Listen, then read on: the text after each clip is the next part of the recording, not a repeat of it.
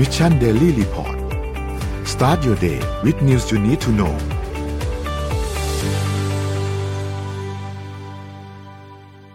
สวัสดีครับยินดีต้อนรับเข้าสู่ Mission Daily Report ประจำวันที่ 24 สิงหาคม 2565 นะครับ วันนี้คุณอยู่พวกเรา 3 คนตอน7โมงถึง8โมงเช้า สวัสดีพี่ปิ๊ก สวัสดีพี่เอ็มครับ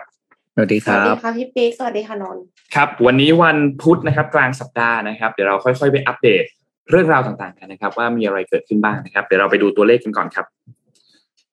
ตัวเลขล่าสุดเป็นอย่างไรบ้างนะครับ การฉีดวัคซีนเข็มที่ 3 ประมาณ 10,000 โดสนะครับ ก็ 45.4%ของประชากรนะครับ ไปดูถัดไปเลยครับ ตัวเลขของสถานการณ์ผู้ป่วยปัจจุบันนะครับผู้ติดเชื้อรายใหม่เนี่ย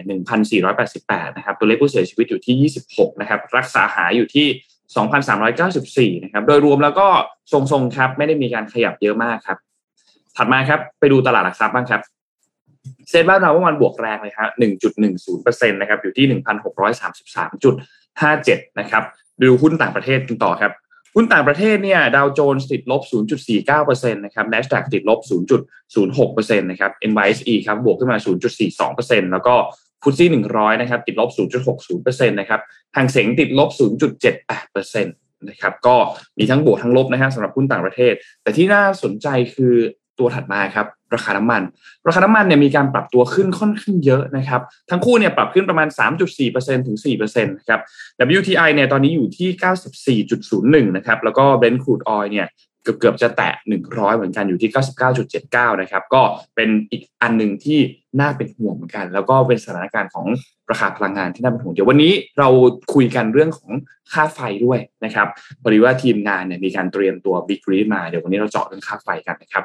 ถัดมาครับราคาทองคำทองคำเนี่ยอยู่ที่ 1,751.70 นะครับ บวกขึ้นมา 0.89%นะครับ แล้วก็คริปโตเคอเรนซีครับ ทั้งหมดไม่ได้มีการขยับตัวเยอะมากครับ ก็ยังอยู่ใกล้เคียงจุดเดิมทั้งหมดเลยนะครับบิตคอยประมาณ 21,000นะครับ Ethereum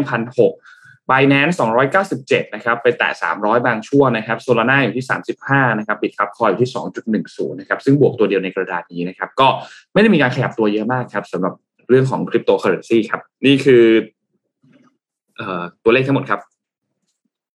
ค่ะ พี่ปิ๊กพาไปต่อเรื่องไหนไหมคะอ่าเดี๋ยวพาไปดูเรื่องของ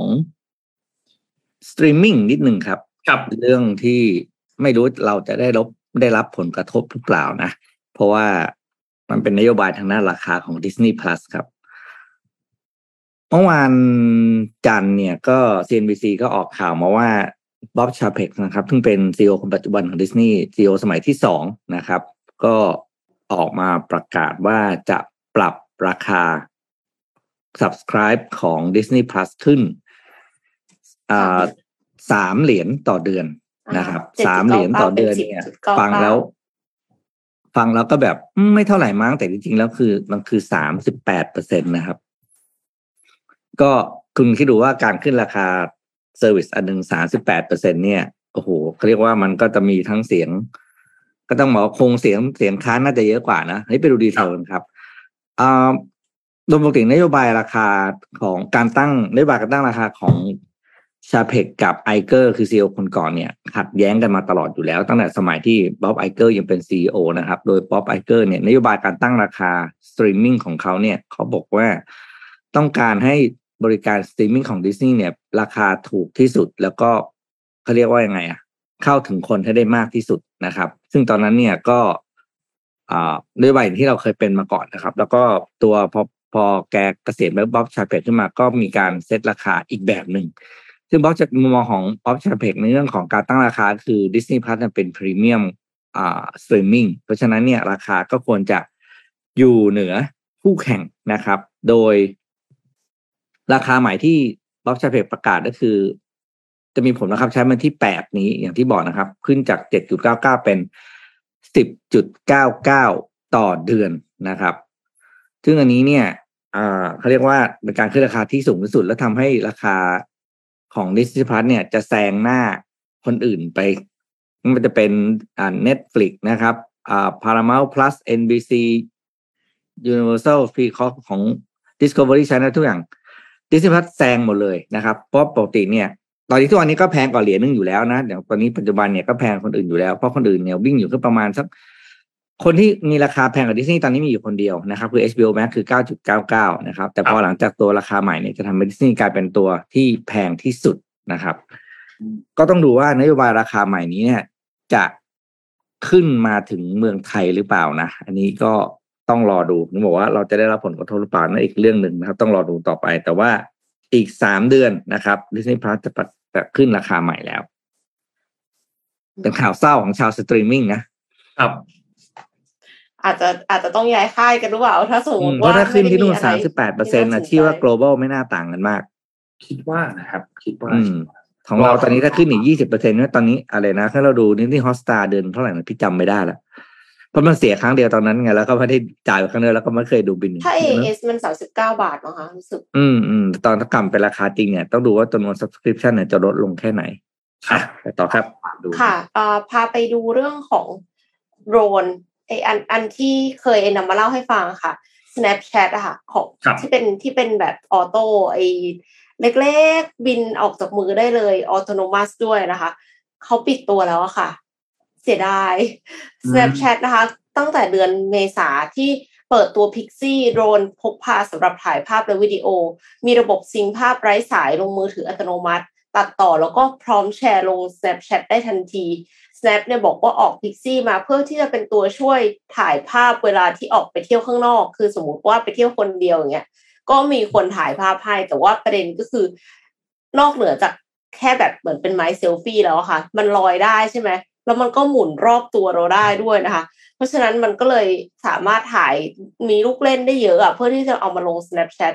แล้วกดปุ่มเดียวบินได้เลยมีทางบินให้เลือกสี่แบบ ก็คือมีแบบหมุน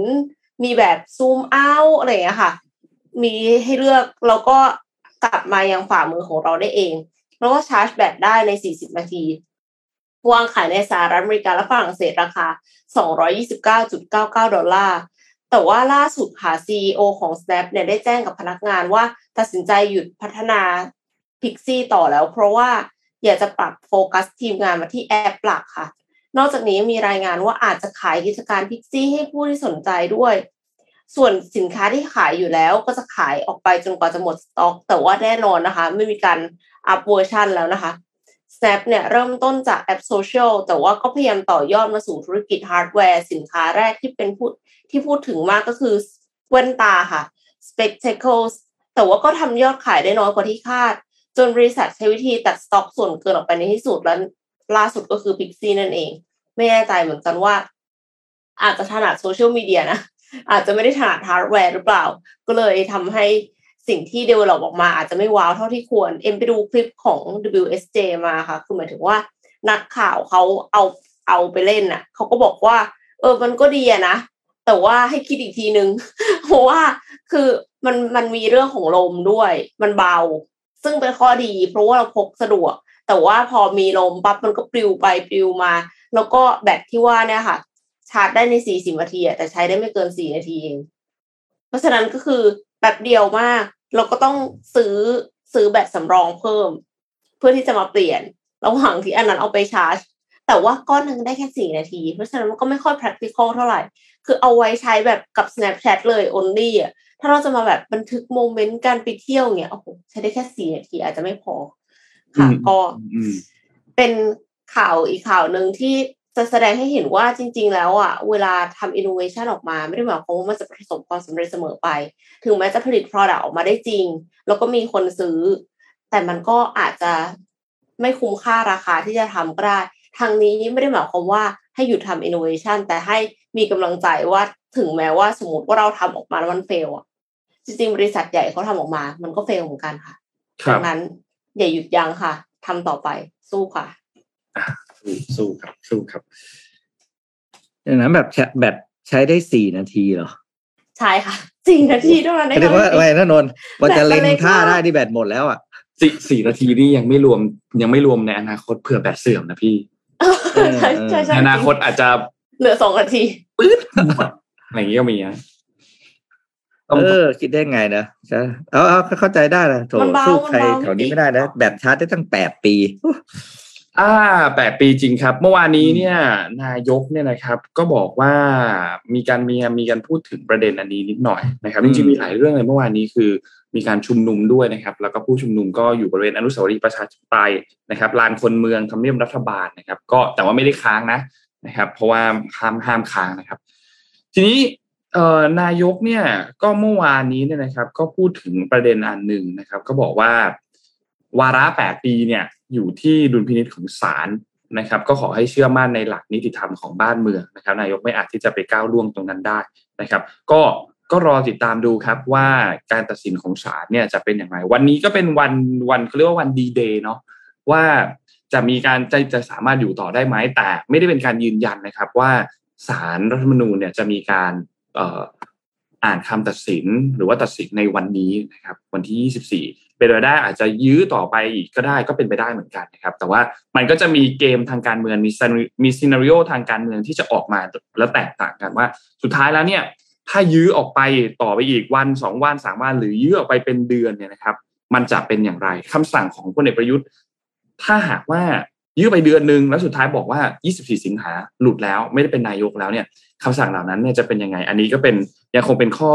เขาเรียกว่าข้อข้อกังขาอยู่นะครับ แต่ทีนี้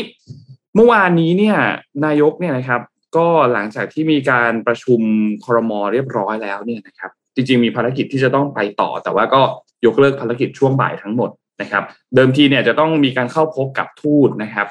ประเทศหนึ่งไม่ได้มีการเปิดเผยข้อมูลมาว่าเป็นทูตจากประเทศไหนนะครับ แต่ว่าสุดท้ายแล้วเนี่ยก็ยกเลิกภารกิจช่วงบ่ายทั้งหมด แต่ก็เข้าใจได้ เพราะว่าจะมีผู้ชุมนุมที่เดินทางไปบริเวณใกล้ๆตรงนั้นด้วยนะครับ ก็จะมีการเดินทางเดินขบวนจากอนุสาวรีย์ประชาธิปไตยเนี่ยมาอย่างทำเนียบรัฐบาลนะครับนายกก็ก็หลีกเลี่ยงการประทะนะครับ ไม่ได้ไม่ก็รีบรีบรีบกลับก่อนนะครับ ส่วนทางด้านของนายแพทย์ชลนาสีแก้วเมื่อวานนี้หัวหน้าพรรคเพื่อไทยนะครับ ก็ จริงๆก็มีการโพสต์ลงมาคาดหวังว่านายกรัฐมนตรีเนี่ยน่าจะมีการลาออกก่อนเที่ยงคืนเมื่อคืนนี้นะครับ แต่สุดท้ายไม่ได้เกิดขึ้นนะยังไม่ได้มียังไม่ได้มีการขยับอะไรเกิดขึ้นนะครับ ก็รอติดตามกันดูครับว่าการยื่นเรื่องต่อสภาที่ส่งต่อไปที่สารรัฐธรรมนูญเนี่ยนะครับ ในประเด็นการตีความเรื่องวาระ 8 ปีเนี่ยจะเป็นอย่างไรนะครับ แต่ซีนารีโอที่ จะออกได้หลังจากนี้เนี่ยนะครับ ก็หลักๆ แล้วเนี่ยจริง ๆ ก็มีแค่สามอันเท่านั้นนะครับ อันที่หนึ่งคือเราเริ่มต้นกันตรงไหนแปดปีเริ่มต้นกันตรงไหนนะครับ ถ้าเริ่มต้นที่ปีห้าเจ็ดก็ครบแล้วนะครับสองถ้าไปเริ่มต้นที่ปีหกสองวาระแปดปี จะไปสิ้นสุดคือปีเจ็ดศูนย์เพราะฉะนั้นนี้ก็ไม่มีปัญหาไปต่อได้ แต่ถ้าไปเริ่มนับตั้งแต่วันที่ประกาศใช้รัฐธรรมนูญปีหกศูนย์คือวันที่หกเมษานะครับ ถ้าไม่นับก่อนหน้านั้นเนี่ยนะครับ ตอนนั้นยังไม่มีรัฐธรรมนูญว่าไป ก็ทำให้ครบ 8 ปีเนี่ยจะไปครบที่ปี 68 นะครับ เพราะฉะนั้นออกได้3ซีนารีโอเลยตอนนี้ และก็ยังไม่รู้ด้วยครับว่าสุดท้ายแล้วจะเป็นอย่างไรนะครับ 8 ปีอาจจะไม่เท่ากันครับสำหรับแต่ละคนนะครับ เท่าไหมคะพี่ปิ๊กก็รอดูครับ รอดูต่อไป อืมครับ รอดูครับ รอดูมาดูข่าวเรื่องของ กาแฟกันบ้างครับ อันนี้เป็นข่าวก็ไม่ดีอีกแล้วทั้งเราคอกาแฟเนาะเพราะว่ารอบเก็บเกี่ยวของปี ปีปัจจุบันเนี่ยครับ ปี 2022 เนี่ย ที่บราซิลแล้วก็ประเทศหลักๆมันแต่ขาเฉพาะบราซิลนะครับ ครับ ก็คือผลผลิตเนี่ย ได้เพียงแค่ครึ่งเดียวของที่เคยทำได้ตลอดมาทุกๆปีนะครับ สาเหตุหลักก็มาจากสองเรื่องด้วยกันก็คือแน่นอนก็คือเรื่องของ ภัยแล้งนะครับภัยแล้งก็คือเกิดอาการภาวะแล้งมากนะครับที่ที่ที่บราซิล แล้วก็อีกการนึงก็เรื่องของภูมิอากาศที่เปลี่ยนไปนะครับ คือแล้งก็ส่วนน้ำนะคือคนละเรื่องนะน้ำกับอุณหภูมิคนละเรื่องแต่มันเป็นสอง factor ที่สำคัญมากสำหรับการปลูกกาแฟนะครับทำให้ผลิตภัณฑ์ของเมล็ดอาราบิก้าเนี่ย ได้แค่น้อยมากน้อยมากเลยนะครับ ก็คือครึ่งเดียวของที่เคยทำมานะครับ หลายคนอาจจะพอทราบว่าบราซิลเนี่ยเป็นผู้ส่งออกเมล็ดกาแฟอันดับหนึ่งของโลกนะครับ แล้วก็เขาเรียกว่าอาราบิก้าของเขาเนี่ย จะมีรอบการปลูกนะครับ ก็คือสองปีหมายความว่าปลูกวันนี้อีกสองปีถึงจะเก็บเกี่ยวได้นั้นเนี่ย รอบการผลิตมันค่อนข้างนานนะครับดังนั้นการขาดหรือการขึ้นราคาการการขาดวันนี้เนี่ย แน่นอนว่ามันจะส่งผลกระทบราคาไปอย่างน้อยเนี่ยสองปีนะครับ นอกจากเรื่องอ่าที่บราซิลแล้วเนี่ยที่โคลอมเบียนะครับ แล้วก็มีลักษณะอ่าปัญหาคล้าย ๆ กันแต่ว่าโคลอมเบียเนี่ย ตัวอ่าผลผลิตไม่ได้ลดลงหนักเท่าที่บราซิลนะครับ ราคาของเมล็ดกาแฟเนี่ย ลดลงนะครับ ก็จากที่ไม่ไม่ลดลงจะเพิ่มขึ้นนะ คือเมื่อสองปีก่อนเนี่ยก็ว่าสูงแล้วนะครับ ปีนี้จะสูงก็มีดูจากกราฟที่ขึ้นได้นะที่ที่ที่ทีมงานเอากราฟราคาขึ้นมาดูก็ได้นะครับนี่ผ่านว่าผลผลิตของบราซิลเนี่ยออกมาได้เท่าไหร่นะครับสองปีก่อนเนี่ย มีผลผลิตได้อยู่ที่อ่าสี่สิบแปดจุดเจ็ดล้านถุงนะครับ ซึ่งถุงเนี่ยมีน้ำหนักเขาจะชั่งเป็นมาตรฐานคือร้อยสามสิบสองปอนด์นะครับ ก็ประมาณอ่าสองจุดสองหารนะก็จะประมาณห้าสิบกิโลนะครับ แต่ปีนี้เนี่ย estimate นะผลผลิตจะอยู่แค่สามสิบห้าจุดเจ็ด million bag นี่คือ maximum นะครับ อันนี้คือยังไม่รวมตัวเรื่องของกระบวนการอะไรต่างๆ แปลว่าเตรียมตัวกินกาแฟราคาแพงขึ้นได้เลย ก็เป็นข่าวเศร้านะของชาวกาแฟนะครับค่ะเพราะว่าทุกวันนี้เอ็มก็ต้องดื่มกาแฟทุกวันนะคะ พอคือละอืมกาแฟราคาขึ้นนี่ก็กระทบแน่นอนอะพี่ปี คือราคากาแฟเนี่ยคาดการณ์ว่าต่อไปเนี่ยจะขยับไปถึง 2.58 ปอนด์นะครับ ก็เป็นเขาเรียกว่าเป็นเป็นอะไรเขาเรียกเทนเดียไฮเนาะสูงสุดในรอบ10ปี ครับ อาจจะต้องเพลาๆลงเศร้าไปครันิดนึงบเศเศร้าไป อืมค่ะ พูดถึงกาแฟนึกถึง nitro cold brew nitro cold brew เนี่ยเขาก็ใช้ไนโตรเจนเหลว มาทำให้กาแฟเนี่ยมันละมุนใช่ไหมคะ คือเหมือนกับว่าแทนที่จะใช้อย่าง คาร์บอนไดออกไซด์อยู่ในอยู่ในโซดา แต่ว่าใช้ไนโตรเจนนะทำให้แบบกาแฟมันมีฟอง แต่ว่าฟองมันแบบ creamyแต่พูดถึงไนโตรเจนเหลวเนี่ยมันไม่ได้ใช้ได้เฉพาะกับกาแฟ แต่มันใช้อืมในการทำเครื่องปรับอากาศได้ด้วย คือเพื่อที่จะให้เราสามารถได้อากาศเย็นโดยที่ไม่ต้องเสียบปลั๊กค่ะเคนโชค่ะ เป็นเครื่องปรับอากาศไม่ง้อไฟสร้างไอเย็นจากไนโตรเจนเหลว Green Kinoko บริษัทชื่อญี่ปุ่นจากอิสราเอลคือบริษัทเนี่ยเป็นชื่อญี่ปุ่น แต่ว่าจริงๆเป็นบริษัทจากอิสราเอลเปิดตัวเคนโชเครื่องปรับอากาศที่ไม่ต้องใช้พลังงานไฟฟ้า แต่อาศัยความเย็นจากไนโตรเจนเหลวค่ะเคนโชเนี่ยเป็นเครื่องปรับอากาศแบบเคลื่อนเคลื่อนย้ายได้ ถูกออกแบบมาเน้นสำหรับการใช้งานนอกอาคารเป็นหลัก ภายในใส่ถังบรรจุไนโตรเจนเหลวอุณหภูมิ ติดลบ 196 องศาเซลเซียส โดย Green Kinoko เนี่ย มีไนโตรเจนเหลวหนึ่งถังใช้งานได้นานประมาณ 7-10 วัน ขึ้นอยู่กับว่าเปิดใช้งานแรงขนาดไหน แล้วก็อุณหภูมิของอากาศในพื้นที่อะค่ะว่าร้อนมากขนาดไหนนะคะ หลักการทำงานของเคนโชก็คือ เมื่อเปิดเครื่องให้ทำงานไนโตรเจนเหลวในตัวถังบรรจุก็จะถูกปล่อยออกมา เมื่อไนโตรเจนในสถานะของเหลว ดึงเอาพลังงานความร้อนจากสิ่งแวดล้อมภายนอกจนมีอุณหภูมิสูงขึ้น และเปลี่ยนสถานะเป็นไอก็จะขยายตัวเพิ่มปริมาตร 700 เท่าค่ะ การขยายตัวเนี้ยดันให้ก๊าซไนโตรเจน อุณหภูมิประมาณลบ 10 องศาเซลเซียสให้ไหลออกมา ทางช่องปล่อยลมเย็นของเครื่องกรีนคิโนโกะเนี่ยเขาบอกว่าเคนโชมีข้อดีที่เหนือกว่าเครื่องปรับอากาศทั่วไป เรื่องการใช้งานที่เงียบกว่า ไม่ต้องเสียบปลั๊ก สำคัญมากๆเลย ก็เลยเคลื่อนย้ายสะดวกนะคะ อีกทั้งยังไม่ปล่อยลมร้อน ในระหว่างการใช้งานเหมือนเครื่องปรับอากาศทั่วไปด้วยค่ะ ส่วนเรื่องของต้นทุนนะคะกรีนคิโนโกะบอกว่าราคาไนโตรเจนเหลวเนี่ยอยู่ที่ประมาณ 50-60 ยูโรต่อถัง แต่ตอนนี้ยูโรถูกกว่าดอลลาร์แล้วนะคะ โดยไนโตรเจนเหลวที่จะนำมาใช้เนี่ยเป็นผลพลอยได้มาจากกระบวนการเตรียมออกซิเจนบริสุทธิ์ของอุตสาหกรรมการแพทย์ค่ะ ทั้งนี้ Green k i n o k o ใช้เวลาพัฒนาเคนโชมากว่า 2 ปีนะคะ มีเครื่องต้นแบบเอาไว้สำหรับทดสอบการใช้งานจริงกับคาเฟ่กลางแจ้งในเทลอาวีฟแล้ว เพื่อประเมินประสิทธิภาพของเครื่อง แล้วก็เก็บข้อมูลเพื่อประเมินต้นทุนในการใช้งานค่ะ ตอนนี้ก็มีผู้สนใจสอบถามราคาเครื่องเคนโชมามากมายกว่า 40 ประเทศเลยนะคะ ไม่แน่ใจว่าประเทศไทยในสอบถามแล้วหรือยังนะคะ เพราะว่าการที่มี เครื่องปรับอากาศใช้ outdoor ได้เนี่ย เอ็มว่าสะดวกมากๆเลยค่ะพี่ปิ๊กดีตรงไหนรู้ไหมที่ชอบคือไอ้เรื่องของความชื้นน่ะใช่ไหมมันเหมือนว่าที่ที่เอ็มกลไกการทำงานของมันปกติห้องแอร์เนี่ยมันจะแบบหืมมันแห้งเนาะแล้วมันก็อ๋ออันนี้นี่มันจะแบบเออมันจะเป็นกลไกอย่างเอออันนี้ดีนะอุ้ยแพงไหมอะเขาไม่ได้บอก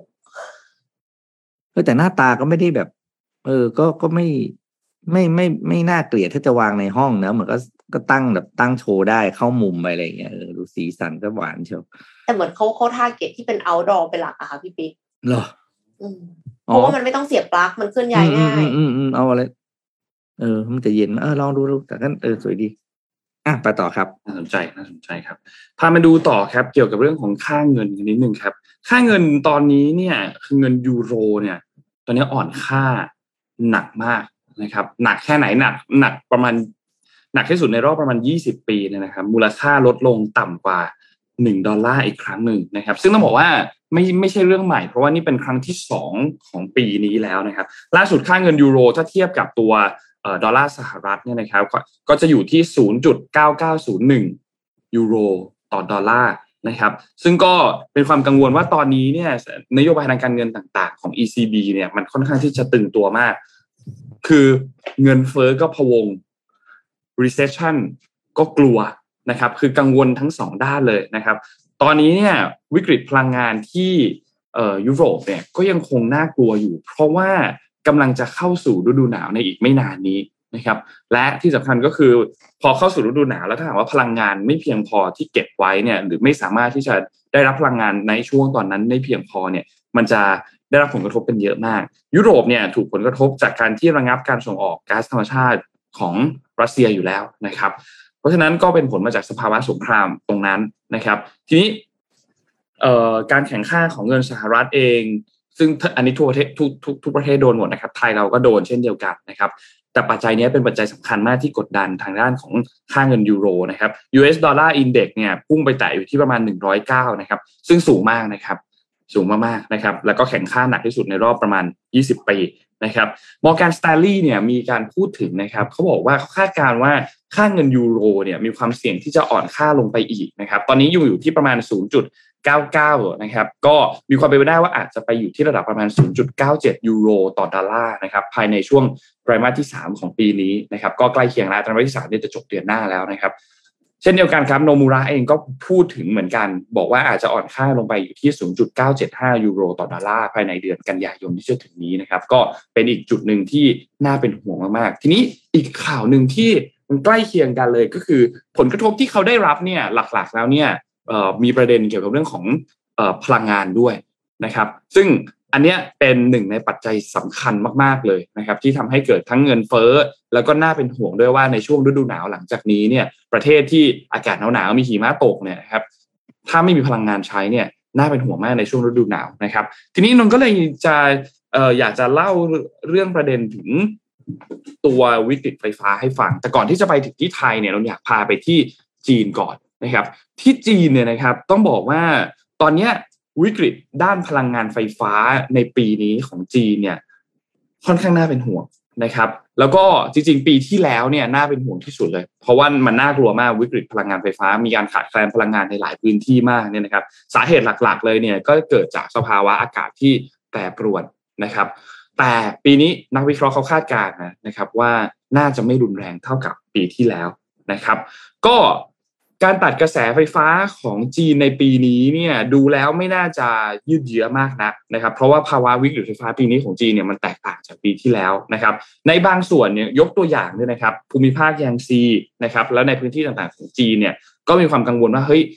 ปีที่แล้วเนี่ยมันเกิดการขาดแคลนไฟฟ้าเกิดขึ้น และการเกิดการการขาดแคลนไฟฟ้าที่เกิดขึ้นเนี่ยมันกระทบไม่ใช่ไม่ใช่แค่ตัวบ้านเรือนเท่านั้น แต่มันกระทบไปยังภาคการผลิตโรงงานอุตสาหกรรมต่าง ๆ นะครับ ปีนี้เนี่ยล่าสุดเนี่ยนะครับมีการสั่งปิดไฟที่เปิดใน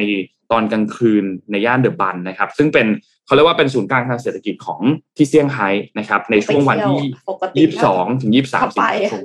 ต้องไปเนาะตรงนั้นต้องไปเที่ยวใช่ อ่า ก็เป็นศูนย์กลางจีนก็สั่งปิดไฟตอนกลางคืนนะครับ อ้างว่าเพื่อประหยัดพลังงาน นะครับ ซึ่งมันก็ก็แตกต่างคือหลักๆ แล้วเนี่ย ปีนี้ดูจะมาจากอากาศแปรปรวนเป็นหลักนะครับ พอคลื่นความร้อนมันเริ่มที่จะสงบลงเมื่อเทียบกับปีที่แล้วที่มันเป็นไม่ใช่ปัญหาเรื่องของ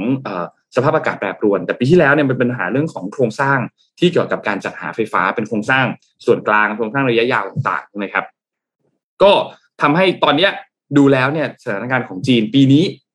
ถ้าพูดกันตามตัวเลขต่างๆ ตามตามสถานการณ์ต่าง ๆ เนี่ย ไม่น่าเป็นห่วงเท่ากับปีที่แล้วนะครับอาก็แต่ก็อาจจะเป็นเพราะว่าเขาก็เริ่มมีการวางแผนกันมากขึ้น มีการกำหนดตัวเลขต่างๆ แล้วก็มีมาตรการออกมาอย่างชัดเจนกันมากขึ้นนะครับสำหรับที่จีนเนี่ยนะครับ แต่ว่าอย่างไรก็ตาม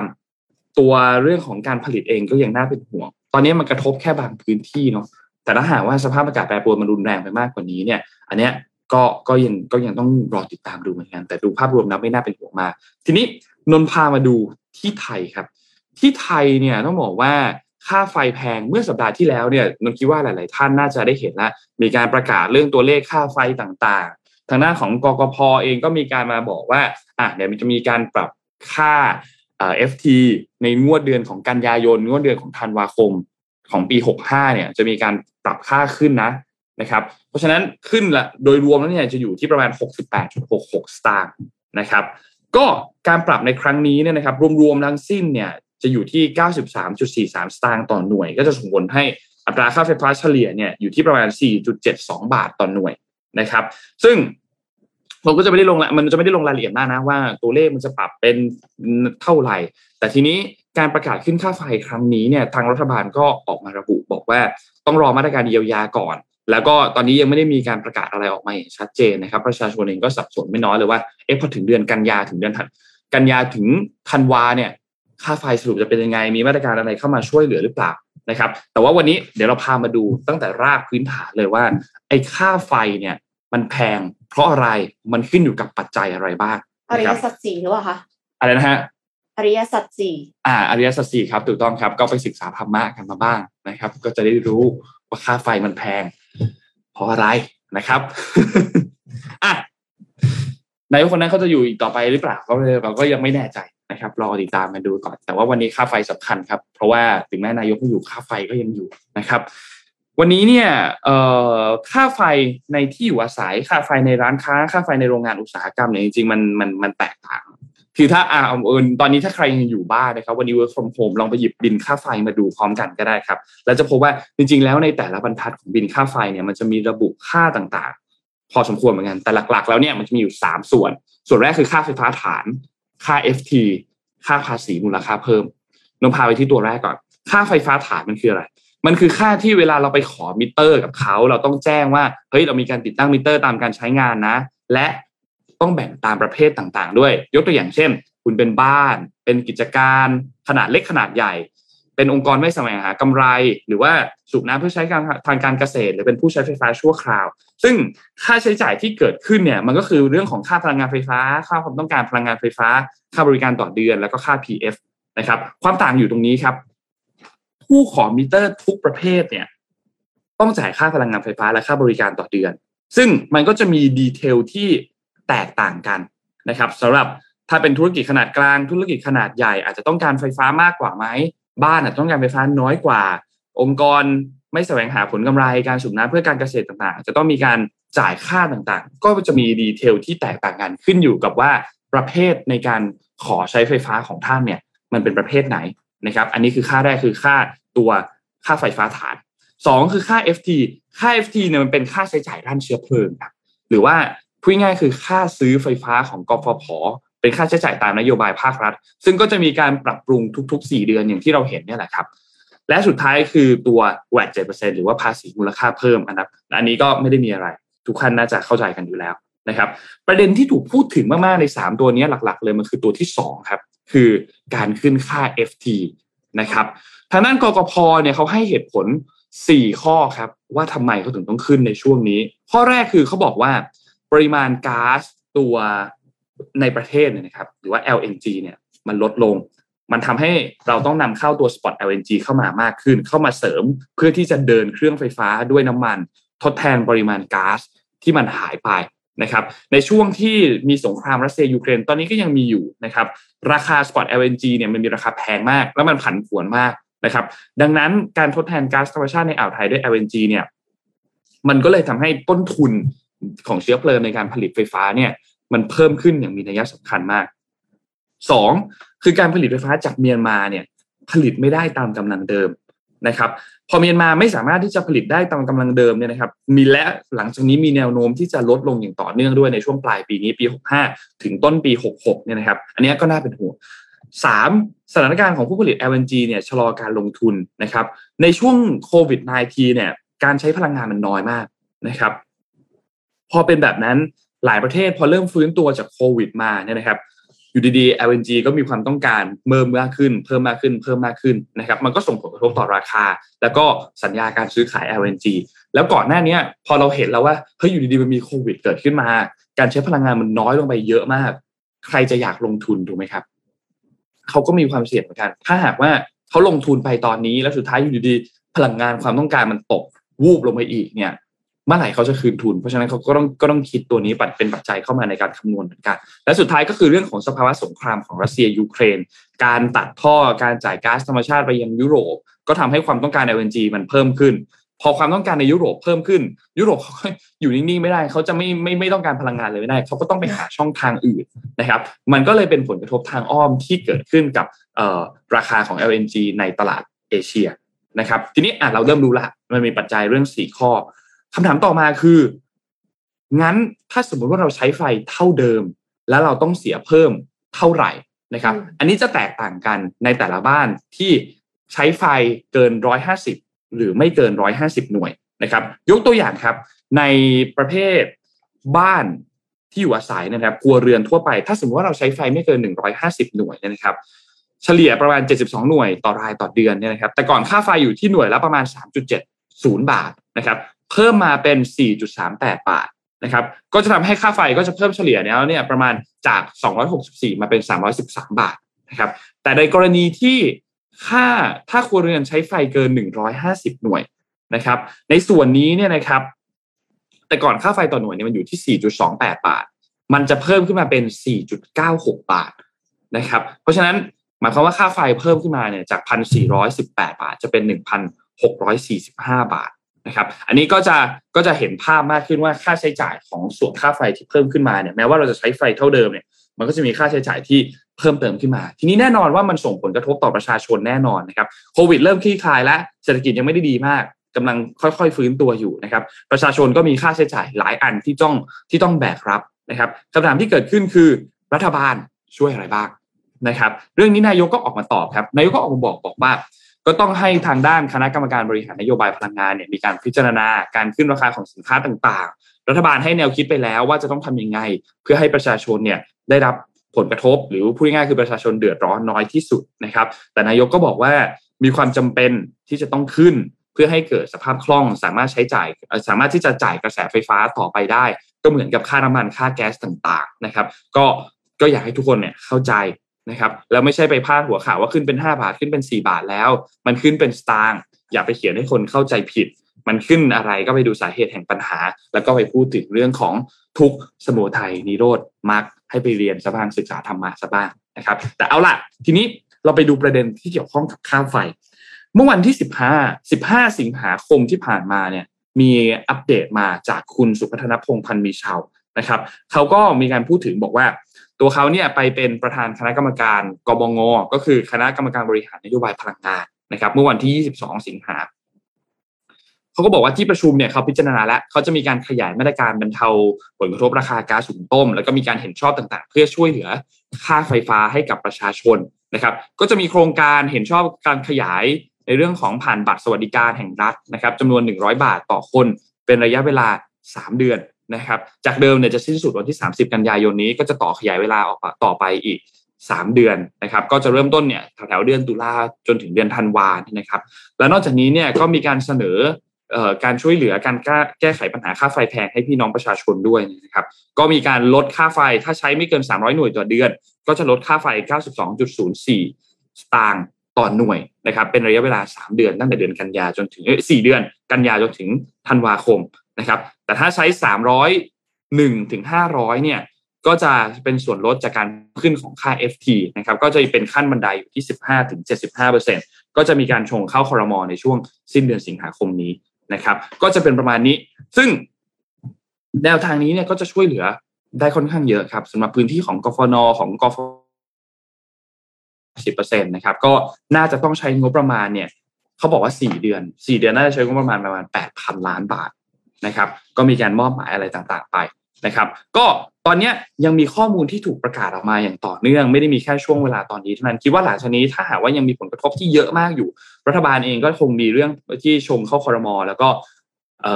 มีการออกนโยบายออกมาตรการการช่วยเหลือต่อมาเรื่อยๆนะครับ แต่ว่าก็เหมือนเดิมแหละครับ การที่หน่วยงานนั้นประกาศ รัฐบาลประกาศคอรมอประชุมเสร็จประกาศ มันก็ค่อนข้างที่จะ สับสนใช่ไหมครับสำหรับประชาชนเราก็ต้องติดตามข้อมูลกันต่อไป แต่ทีนี้มันก็ควบคุมค่อนข้างยากเนาะแม้ว่าคือค่าไฟมันขึ้นแน่แหละ แต่เราก็ไม่แน่ใจว่ามาตรการของรัฐบาลจะออกมาช่วยเหลือเราได้มากน้อยแค่ไหน แต่สิ่งที่อยากให้ทุกคนพิจารณาและเราสามารถที่จะพอทำได้ ถ้าพอทำได้อยากให้ช่วยกันปรับครับหนึ่งคือเรื่องของการปรับพฤติกรรมการใช้ไฟนะครับ คือถ้าในบ้านท่านมีเครื่องใช้ไฟฟ้าเยอะเนี่ยก็ลองดูกันนิดนึงว่า เอ๊ะ เรามีเครื่องใช้ไฟฟ้าไหนที่ ณเวลานั้นเราไม่ได้ใช้ ก็พยายามลองดึงปลั๊กออกถอดปลั๊กถอดถอดนู่นถอดนี่ไม่ได้ใช้นะครับหรืออาจจะกำหนดชั่วโมงการเปิดปิดให้มากขึ้น เพื่อที่จะสามารถประหยัดตัวค่าไฟกันมากขึ้นนะครับและที่สำคัญคือเช็คเครื่องใช้ไฟฟ้าของท่านด้วย ไม่ว่าจะชำรุดจะเก่าแล้วหรือมีไฟรั่วหรืออะไรต่างๆเนี่ยนะครับ โดยเฉพาะอย่างยิ่งพวกเครื่องใช้ไฟฟ้าที่กินไฟสูงๆหม้อหุงข้าว เครื่องซักผ้าแอร์เตารีดต่างๆ พวกที่เราใช้เป็นประจำกันทุกวันนะครับ ให้เช็คว่ามีไฟรั่วหรือมันชำรุดไหม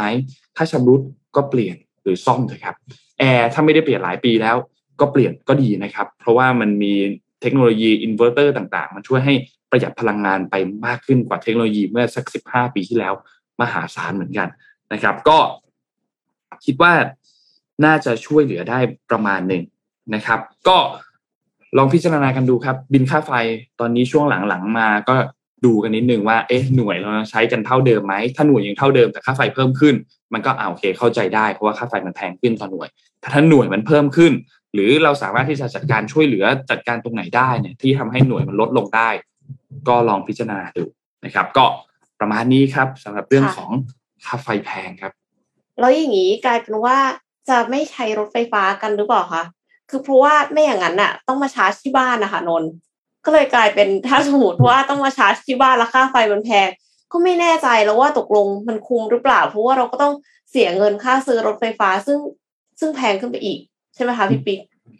นนว่านนว่าในระยะยาวครับพี่เอ็ม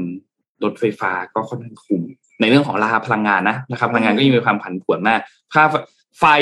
มีความผันผวนมากเหมือนกันในช่วงนี้นะค่าไฟก็เพิ่มขึ้นเหมือนกัน แต่ว่าเมื่อเทียบกันแล้วเนี่ยสำหรับในประเทศไทยนะนนว่า การเติมไฟฟ้าก็ยังถูกกว่าการเติมน้ำมันนะครับ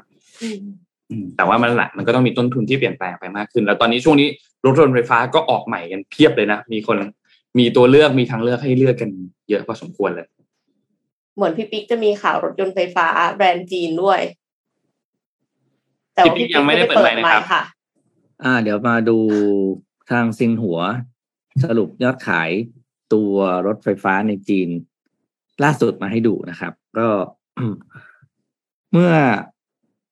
ต้นสัปดาห์นะครับ สมาคมผู้ผลิตยานยนต์แห่งประเทศจีนนะครับ ก็อัปเดตตัวเลขยอดขายรถยนต์ไฟฟ้า ของจีนนะครับที่เป็นประเภทรถยนต์นั่งส่วนบุคคลนะ ก็เป็นเรื่องน่ายินดีครับ ก็ยอดขายเพิ่มขึ้นอย่างต่อเนื่องนะครับ ในช่วงเดือนกรกฎาคมเนี่ย ยอดขายเดือนเดียวนะ เดือนเดียวแปดแสนห้าหมื่นคันนะครับ เพิ่มขึ้นร้อยละสามสิบสี่เมื่อเทียบกับ เดือนกรกฎาคมของปี 2021 นะครับ แล้วก็เพิ่มขึ้น 4%เมื่อเทียบกับยอดขายเดือน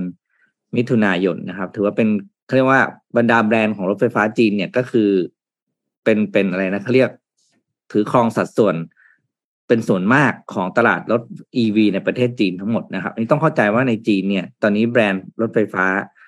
สารพัดประเทศก็เข้าไปรวมมาอยู่นะครับ แต่นี่คือพอสรุปแล้วเนี่ย ของทุกแบรนด์ของจีนรวมกันเนี่ยก็ยังถือครองตลาดส่วนมากอยู่ที่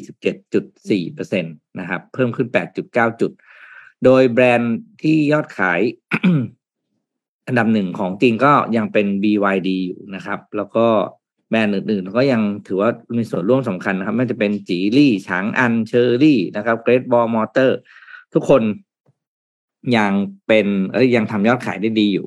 ทีนี้พี่ก็ไปค้นข้อมูลมาให้เพิ่มเติมเล่าให้ฟังต่อว่า ยอดขายจริง ๆของ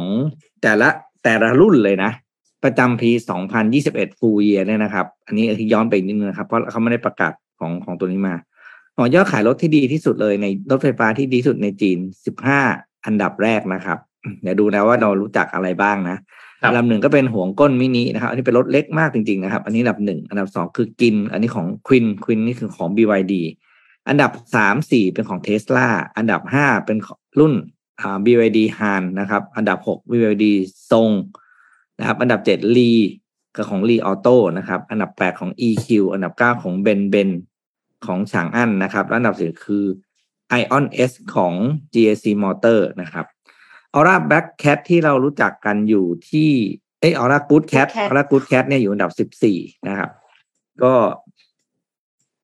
ถือว่าถ้าเราคิดว่า Aura เนี่ยขายดีแล้วเนี่ยต้องบอกเลยว่า DYD ที่จะเข้ามาปลายปีนี้เนี่ยรับรองว่ามีอะไรน่าติดตามอีกเยอะนะครับ เพราะฉะนั้นเนี่ยคนที่กำลังเล็งๆจะซื้อรถไฟฟ้าเนาะก็ไปดูงานปลายปีนี้ครับ น่าจะมีตัวเลือกเพิ่มขึ้นอีกเยอะ ค่ะ ก็หลังจากข่าวรถยนต์ไฟฟ้าเอ็มขอมาต่อต่อข่าวสั้นๆ นิดนึงนะคะ ก็คือเป็นเรื่องของหุ่นยนต์ค่ะ ที่เอามาทำแทนคน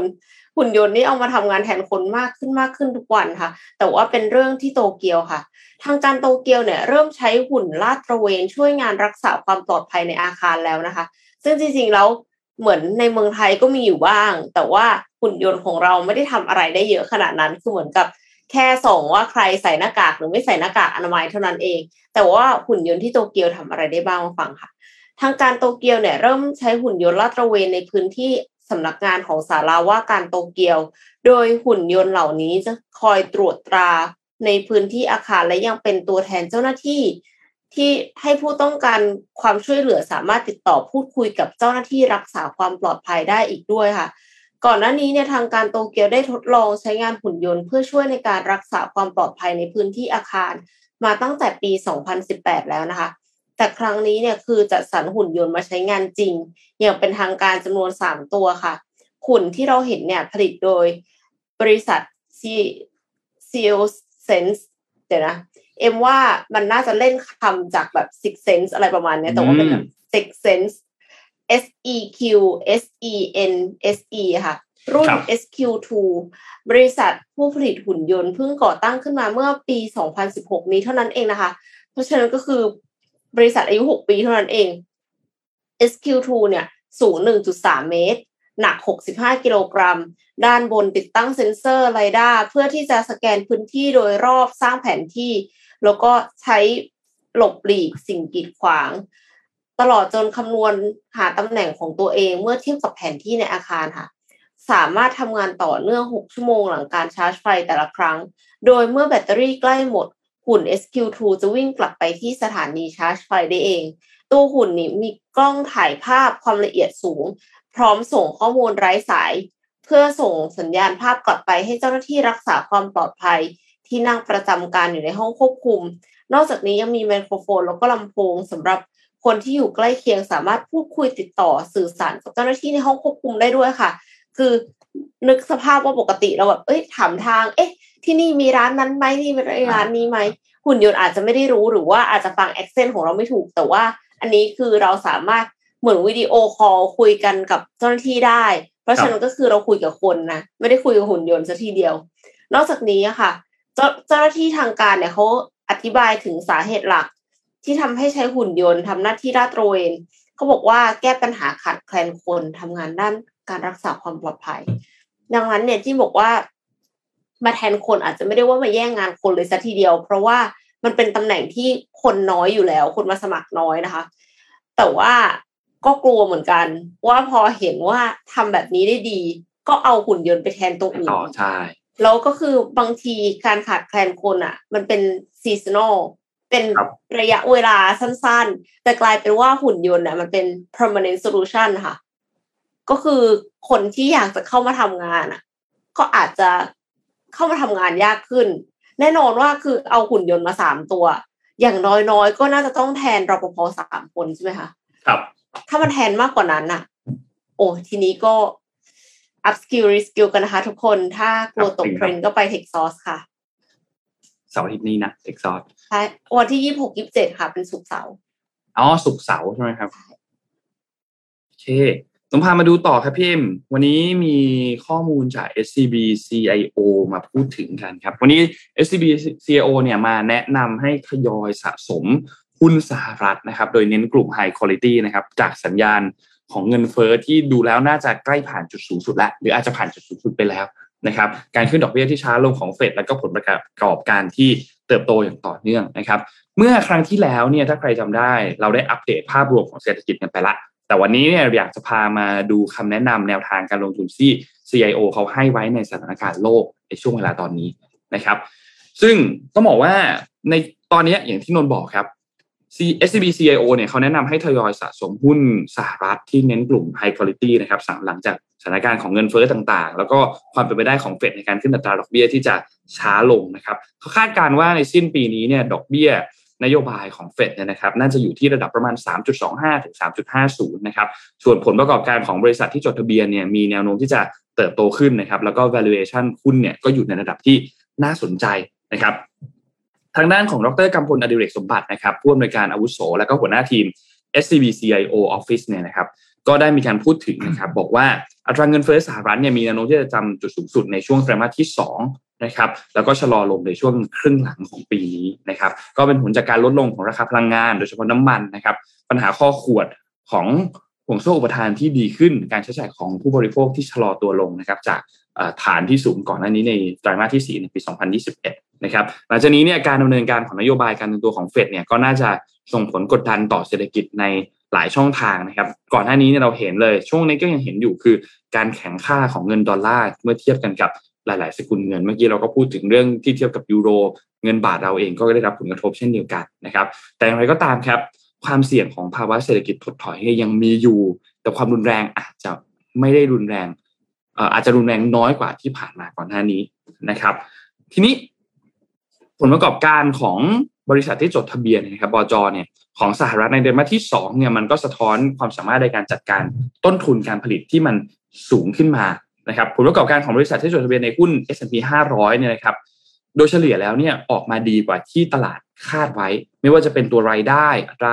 การทำกำไรกำไรสุทธิเนี่ยนะครับทาง SCB CIO เนี่ยเขาคาดว่าผลประกอบการของบริษัทจดทะเบียนในช่วงครึ่งหลังเนี่ยครึ่งหลังของปีเนี่ยก็น่าจะมีแนวโน้มที่จะขยายตัวอย่างต่อเนื่องนะครับ อีกอันนึงคือเรื่องของ ตัวมูลค่าหรือว่า valuation นะครับ valuation ของตลาดหุ้นสหรัฐเนี่ยกลับมาอยู่ในระดับที่เริ่มที่จะสมเหตุสมผลมากขึ้นนะครับ ก็ถือว่าเหมาะสมกับการค่อยๆ ทยอยสะสมลงทุนนะครับ ตัว forward PE ในของ S&P 500 เนี่ยเลยครับ ปรับลดลงมาค่อนข้างมากจากช่วงต้นปีนะครับ ทีนี้ กลยุทธ์ของ SBCO เนี่ยที่มีเขามุมมองเป็นบวกต่อตลาดหุ้นของสหรัฐเนี่ยแล้วก็ให้แนะนำทยอยลงทุนในหลังจากนี้เนี่ยกลยุทธ์หลักๆของเขามี 4 ข้อนะครับข้อที่1ครับคือเขาคาดการณ์ว่าบอลยูสหรัฐอายุ 10 ปีเนี่ยมีแนวโน้มที่จะพักฐานอยู่ในไตรมาสที่ 3 ของปีนี้คือปี 2022 แล้วก็จะค่อยๆ ทยอยลดลงในช่วงไตรมาสที่ 4 นะครับเฟดมีแนวโน้มที่จะลดท่าทีที่ฮอกกิชลงในช่วงที่เหลือของปีนี้นะครับ หลังจากเงินเฟ้อสหรัฐเนี่ยมีแนวโน้มที่จะลดลงต่อเนื่องนะครับ ก็เป็นส่งผลดีต่อตลาดหุ้นแหละนะครับ โดยเฉพาะกลุ่มที่เป็น quality growth นะครับ แล้วก็กลุ่ม defensive growth เช่นพวกกลุ่มเอ่อ healthcare นะครับสองครับ คือ valuation ของ S&P เนี่ย5 S&P 500เนี่ยอยู่ในระดับที่สมเหตุสมผลมากขึ้นนะครับ ถ้า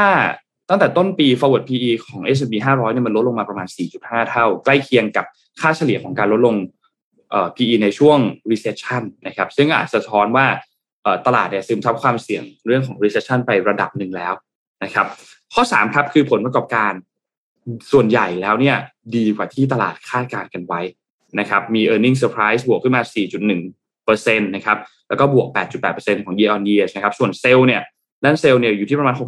63%ของบริษัทที่จดทะเบียนรายงานแล้วเนี่ยมี sales surprise บวกขึ้นมา 2.9%แล้วก็มี sales growth อยู่ที่ 14.8% year on year นะครับเขาคาดการณ์ว่าในครึ่งหลังก็น่าจะเติบโตอย่างต่อเนื่องด้วยนะครับและข้อสุดท้ายครับคือ sentiment ของนักลงทุนที่ bearish บนตลาดหุ้นสหรัฐเนี่ยมากเกินไปในช่วงที่ผ่านมาก็เริ่มกลับมาดีขึ้นแล้วนะครับ ก็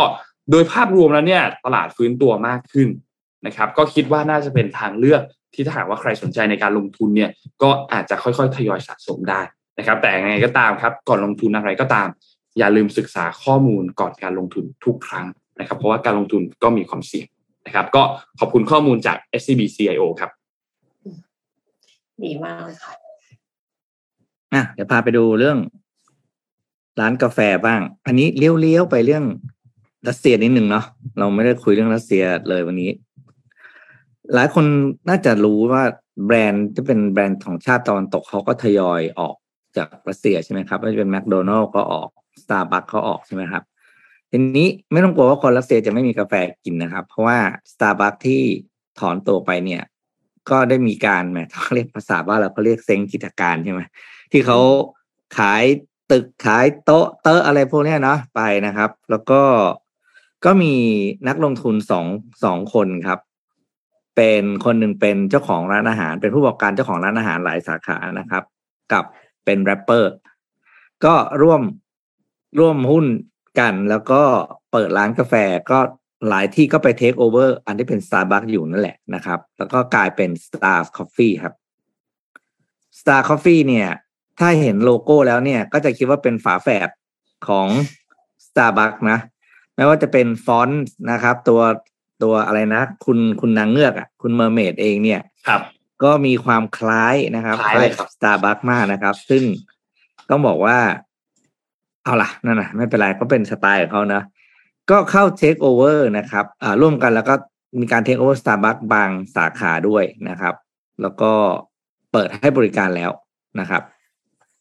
โดยไม่ได้เปิดเผยตัวเลขนะ ว่าตัว Star เนี่ยได้เข้าซื้อทรัพย์สินที่ Starbucks ทิ้งไว้แล้วไม่ได้เอากลับบ้านไปด้วยเนี่ย เท่าไหร่นะครับ แต่ว่าสิ่งที่เป็นที่ฮือฮามากในโลกของวงการกาแฟตอนนี้เลยก็คือ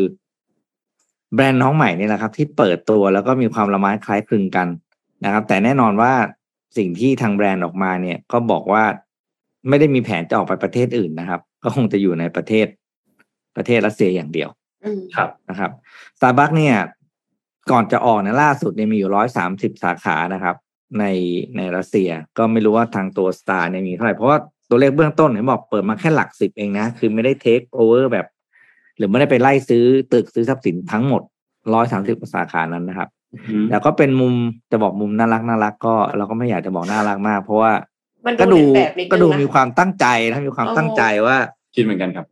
เออ เพราะบ้านต้องไม่ต้องไม่ลืมว่าบ้านเราเคยมีกรณีนี้มาแล้วนะครับ ไม่รู้นนท์กับเอ็มทันไหมชื่อสตาร์บังอ่าฮะค่ะทันครับ อ่านะครับกรณีของสตาร์บังเนี่ยก็ก็เป็นเป็นข่าวใหญ่โตนะ ซึ่งอันนั้นเราก็ข่าวมันจบไปแล้วนะครับ เราก็ไม่ไม่พูดถึงเพราะว่า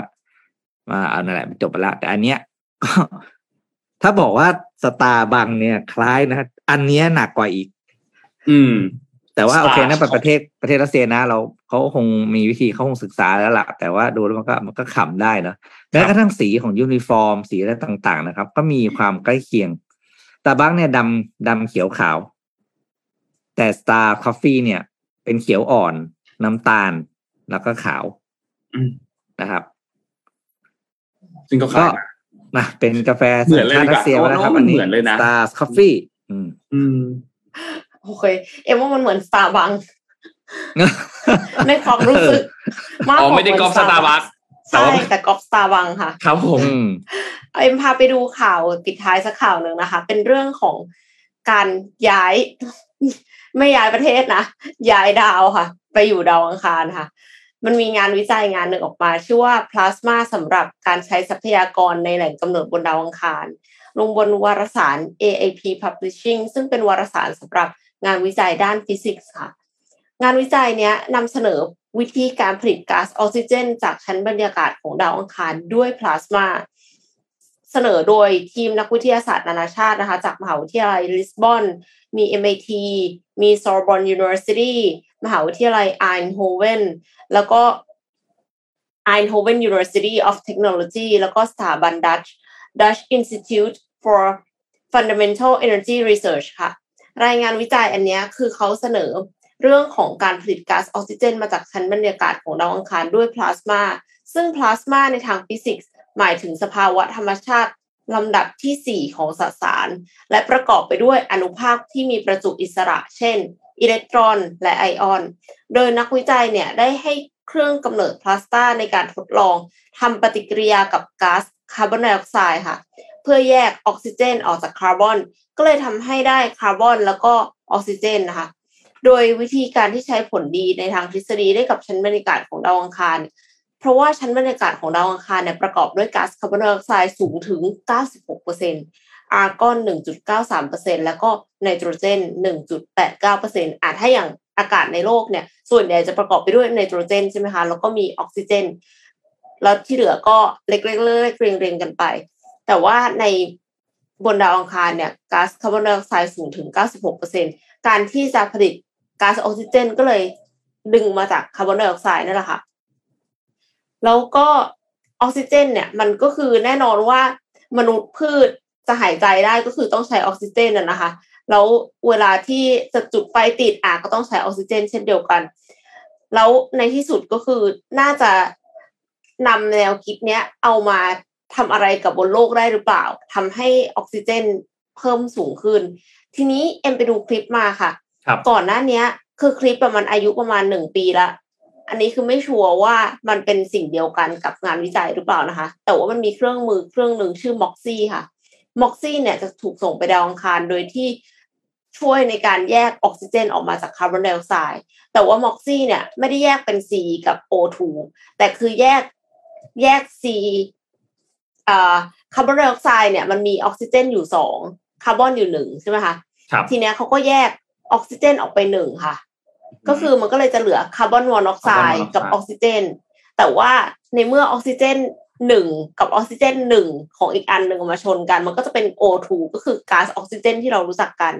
ดังนั้นก็สามารถที่จะสร้างออกซิเจนออกมาได้ แล้วผลผลออกออกมาเนี่ยคือคาร์บอนไดออกไซด์เข้าไปใช้กระแสไฟฟ้าค่ะ ไฟฟ้าแยกเป็นคาร์บอนมอนอกไซด์กับออกซิเจน ทีนี้ปัญหาก็คือมันไม่ค่อย มันยังไม่ค่อยมีประสิทธิภาพอะใช้พลังงานเข้าไปเยอะแล้วได้ออกซิเจนออกมาน้อย ได้ออกซิเจนออกมาเพียงแค่หายใจได้สิบนาทีเท่านั้นเองสำหรับนักบินอวกาศหนึ่งคน แต่ว่าเอ็มเชื่อว่าในอนาคตเนี่ย มันก็จะมีประสิทธิภาพเพิ่มขึ้นได้ณจุดนี้ก็คือถือว่าเป็นจุดเริ่มต้นที่ดีมากๆแล้วนะคะครับกับการที่มันแยกออกมาได้จริงอะเราเขาบอกว่าคาร์บอนมอนอกไซด์เนี่ยกำลังศึกษาอยู่ว่าจะสามารถนำไปเป็นเชื้อเพลิงให้กับให้กับรถที่ใช้บนดาวอังคารได้หรือเปล่าค่ะ ก็เป็นจุดเริ่มต้นของการย้ายไปอยู่ดาวอังคารกับอีลอนมัสก์นะคะ ครับ น่าสนใจครับ คงได้ไปแน่ๆแหละเนาะเราเราอาจจะไม่ได้ไป ไม่แต่ไม่น่าอีกร้อยปีไม่น่ารุ่นเรานะอีกร้อยปีอีกสัก generation หนึ่งสอง generation เป็นไปได้นะนอกจากว่าจะหาทางกอบกู้โลกได้ ครับผมอืมไปทะเล เข้าเข้าไปในทะเลก่อนฮะตอนนี้ อืมกอบกู้โลกเลยเหรอ เข้าคำว่ากอบกู้โลกครับ อืมเอากอบกู้แถวๆนี้ก่อนไหมอืมจากดาร์กลอดอะไรเงี้ยกอบสักอย่างกอบที่กู้แถวๆนี้มาก่อนหลายภาคแล้วเนี่ย อืมครับครับครับอ่าวันนี้จะกำลังจะแปดโมงพอดีน่าจะครบถ้วน เดี๋ยววันนี้ต้องต้องรีบต้องเลิกตรงเวลานิดนึงนะครับ เพราะว่าพอดีว่ามีธุระกันต้องไปต่อนะครับ เดี๋ยวพรุ่งนี้เนี่ยเราจะมาพูดถึงประเด็นในเรื่องของการเอ่อ car bomb สังหารดาเรียดูกินานะครับ ซึ่งเป็นลูกสาวของ อเล็กซานเดอร์ดูกิน ซึ่งคนเนี้ยเขาเป็นเป็นพันธมิตรที่ใกล้ชิดกับวลาดิเมียร์ปูตินของรัสเซียนะครับ ซึ่งตอนนี้หน้าสื่อเนี่ยก็มีการพูดถึงรัสเซียเองเนี่ยก็บอกว่ายูเครนเนี่ยเป็นผู้ที่อยู่เบื้องหลังเหตุ car bomb ในครั้งนี้เดี๋ยวพรุ่งนี้เราลงรายละเอียดกันอีกทีหนึงนะครับ วันนี้น่าจะครบถ้วนนะครับ ขอบคุณ SCB นะครับ ขอบคุณข้อมูลดีๆจาก SCB CIO ด้วยนะครับ และขอบคุณ SCB มากที่เป็นผู้สนับสนุนแสนใจดีของเรานะครับขอบคุณมากๆนะครับและขอบคุณดีน่าโทนิวครับน้ำเต้าหู้ออร์แกนิกหอมอร่อยดีกับสุขภาพให้คุณออร์แกนิกได้ทุกวันนะครับและสุดท้ายขอบคุณท่านผู้ฟังทุกๆท่านครับที่ติดตาม Mission Daily Report นะครับวันนี้เราสามคนลาไปก่อนครับ แล้วพบกันใหม่อีกครั้งหนึ่งในวันพรุ่งนี้วันพฤหัสครับ สวัสดีครับ สวัสดีค่ะ Mission Daily Report start your day with news you need to know